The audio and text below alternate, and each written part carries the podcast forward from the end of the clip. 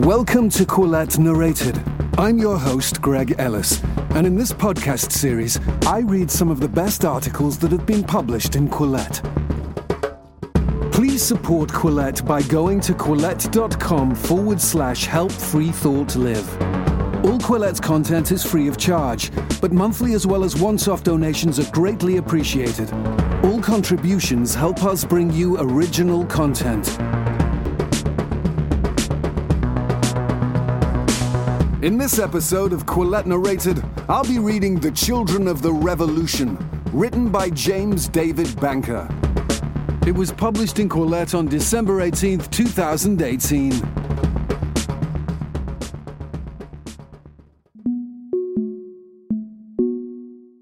Nobody is more dangerous than he who imagines himself pure in heart, wrote James Baldwin, for his purity, by definition, is unassailable. This observation has been confirmed many times throughout history. However, China's Cultural Revolution offers perhaps the starkest illustration of just how dangerous the pure in heart can be. The ideological justification for the revolution was to purge the Chinese Communist Party, or CCP, and the nation more broadly of impure elements hidden in its midst. Capitalists, counter revolutionaries, and representatives of the bourgeoisie. To that end, Mao Zedong activated China's youth, emblemished and uncorrupted in heart and mind, to lead the struggle for purity. Christened the Red Guards, they were placed at the vanguard of a revolution that was, in truth, a cynical effort by Mao to reassert his waning power in the party. Nevertheless, it set in motion a self destructive force of almost unimaginable depravity. The Cultural Revolution commenced in spirit when Mao published a letter indicting a number of party leaders on May 16, 1996. But it was a seemingly minor event nine days later that ignited the revolution in effect. A young philosophy professor at Peking University named Nie Yuanzi placed a big character poster, a handwritten propaganda sheet featuring large Chinese characters, on a public bulletin board, denouncing the university president and others in the administration as bourgeois revisionists. Mao immediately endorsed her protest, which set off a chain reaction of student revolt that swept through China. That chain reaction was accelerated by working groups of ideologues sent to administer schools. Under their tenure, schools became centers of activism rather than learning. Students were encouraged to create big character posters exposing their own teachers, officials, and even parents. The accused were humiliated in daily struggle sessions, in which their students and colleagues interrogated them and demanded confessions. The viciousness of these sessions rapidly intensified. Students beat, spat upon, and tortured in horrifically creative ways their often elderly teachers and professors. In one case, students demanded their biology professor stare at the sun with wide open eyes. If he blinked or looked away, they beat him. Even middle and elementary school students participated in the struggle sessions, sometimes beating their teachers to death with sticks and belt buckles. Students were also encouraged to turn on their classmates. As the sins of one generation passed to the next, a new hierarchy was born. The children of revolutionaries on top and the children of landlords, capitalists, and rightists at the bottom. These students were labelled rotten eggs and were fair game for the same treatment meted out to their parents. The current president of the People's Republic of China, Xi Jinping, endured this fate. He was only 15 years old when his father, a loyal Maoist and one time propaganda chief, was purged, his sister executed, and his own mother forced to denounce Xi as a reactionary. Amid the hysteria, teachers, professors, and intellectuals did not dare to stand up to the students or defend their colleagues lest they suffer similar fates. but they could not escape by being bystanders. With every word and action becoming potential evidence of capitalist sympathy, teachers and intellectuals enthusiastically joined their students in the struggle sessions and screaming rallies. Mao's decision to use China's youth as his vanguard was, by fortune or foresight, instrumental to the revolution's initial success. The young may be pure in heart, but they are also high on emotion and short on life experience.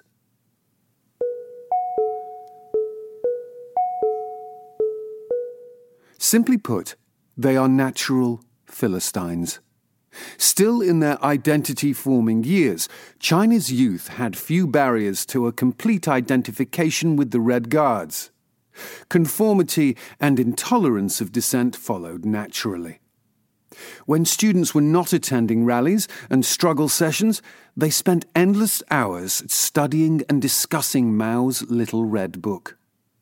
As Lu Lian, a former Red Guard, explained, we were taught only about revolution, so when we read the works of propaganda literature, we really wanted to be at the head, at the vanguard of revolutionary history. With undeveloped mental immune systems, their soft skulls were fertile ground for Mao's secular Manichaeism. Manichaeism reduces society, with all the diversity and complexity of human experience, to a blunt dichotomy. Light and darkness, good and evil, right and wrong, radical and reactionary. There is no middle way, became a popular slogan. Ideologies like these are intellectually and morally vapid, yet their simplicity and certainty are alluring, especially to the young. Thus, Mao's child revolutionaries could, with youthful exuberance and clarity of purpose, chain a teacher to a radiator and bludgeon him to death with an iron bar, or force a teacher to eat nails and feces, among other tortures. The Red Guards' purity of mind, their youthful capacity for learning and openness to new ideas also proved useful to Mao. Their plasticity was well suited to the project of eradicating what was called the Four Olds old customs, old culture, old habits, and old ideas. The Red Guards would impose a new symbolic order on an old world without the clutter or caution of life experience. Sometimes the results were comical. Since red symbolized the revolution and the revolution must not stop, Red Guards demanded that vehicles drive rather than stop at red traffic lights. More often, the results were horrific. Because pet cats, dogs, fish, and even crickets became symbols of bourgeois decadence, they were slaughtered in their thousands. Eating human flesh became a macabre proof of loyalty. The party's own investigations tell of students in Jiangxi province cooking and eating their teachers and principals. In some government cafeterias, the bodies of executed traitors were displayed on meat hooks while their flesh was served and consumed. The blank slate, it seems, can also be a dark abyss. Indeed, the nature and scale of the harms caused by the Cultural Revolution, which I have only touched on here, almost defy comprehension.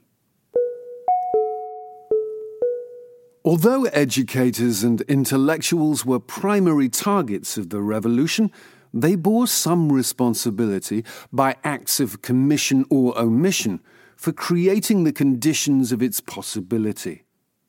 In the years prior to the Cultural Revolution, the party had cultivated an environment of extreme political conformity.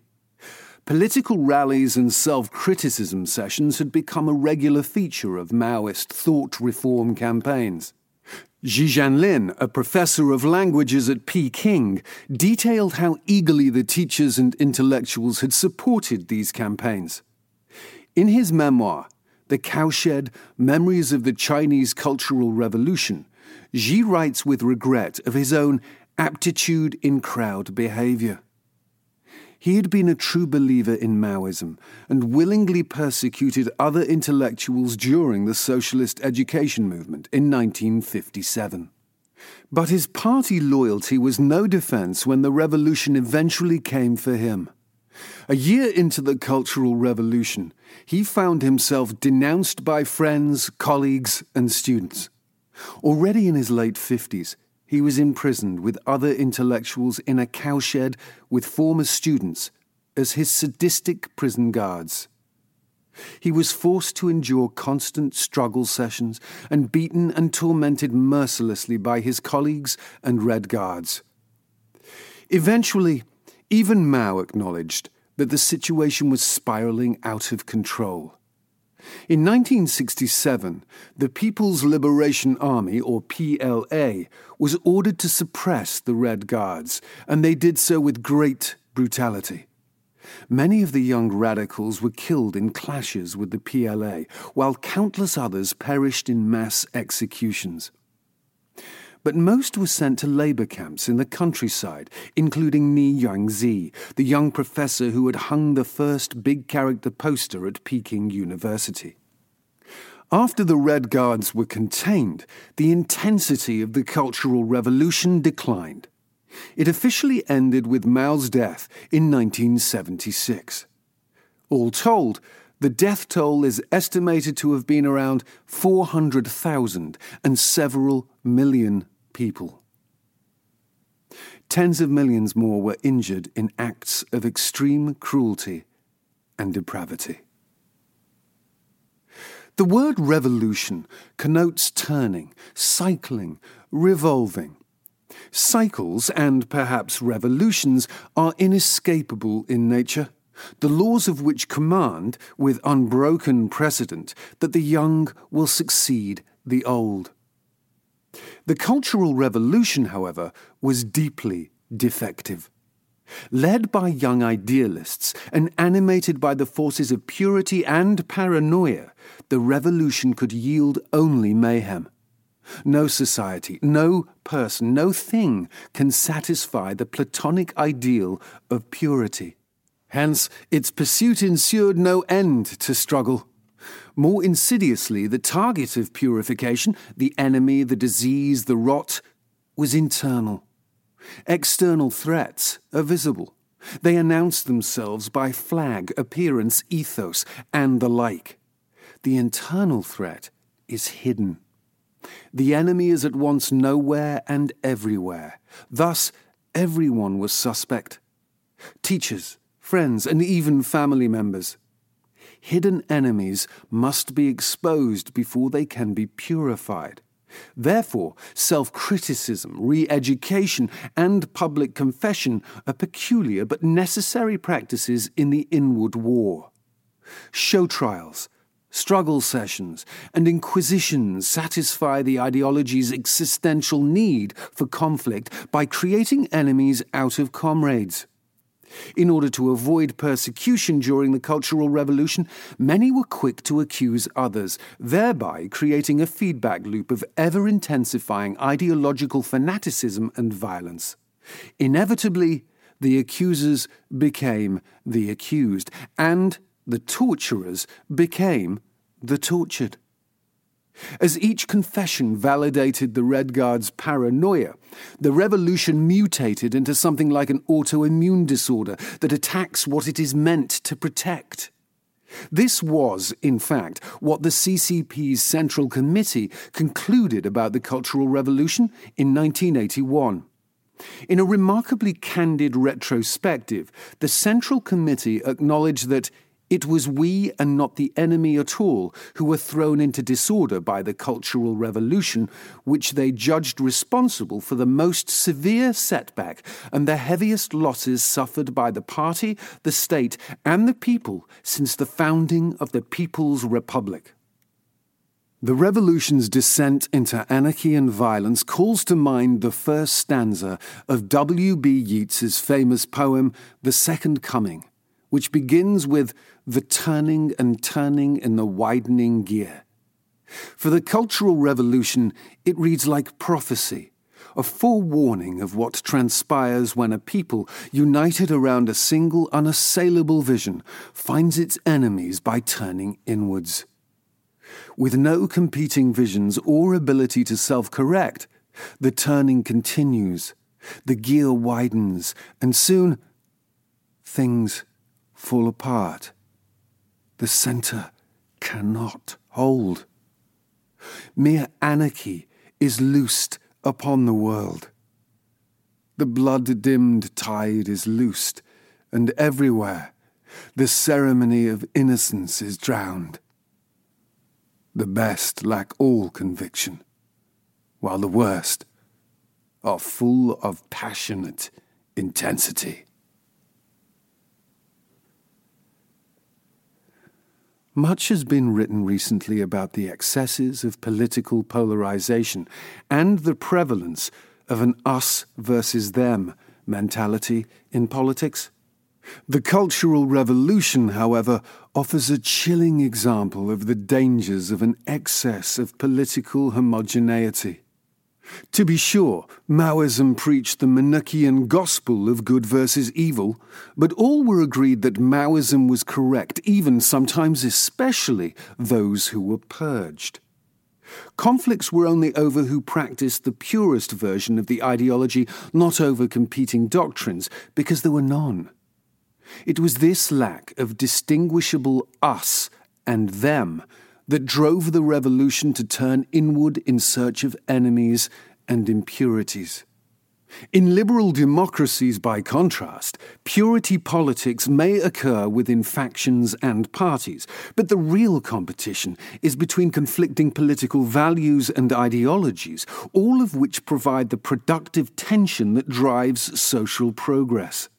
Of course, liberal democracy is itself a political ideology but it is uniquely structured around a conception of pluralism that can accommodate disparate visions of what constitutes the good life. Elections, among other things, act as self correcting mechanisms. A party that purges its impure elements inevitably strengthens its competition. This limits the potential depravity and destructiveness of purity politics, which was not the case in China. Nevertheless, the instinct to conform and to be accepted by our peers is strong within us all, especially the young. When the undercurrents of popular culture pull us towards conformity, democracy alone is no cure, nor is it enough to preach tolerance. There must also exist a multiplicity of views to tolerate. When we tell ourselves and teach our children that diversity is our strength, it can sound a lot like dogma. Even so, it is a dogma worth supporting if it is intended to extol diversity of thought and opinion, a diversity that rewards contrarians who reject the safety of the herd and those who embody the spirit of dissent, nonconformity, and individualism. Nietzsche once warned that the surest way to corrupt a youth is to instruct him to hold in higher esteem those who think alike than those who think differently. It is a warning we should heed.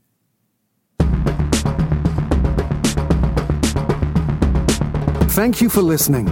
And remember, we don't charge anything for Quillette's content, but monthly as well as once off donations are appreciated. Please support us by going to quillette.com forward slash help free thought live. All contributions, however small, help us bring you original content.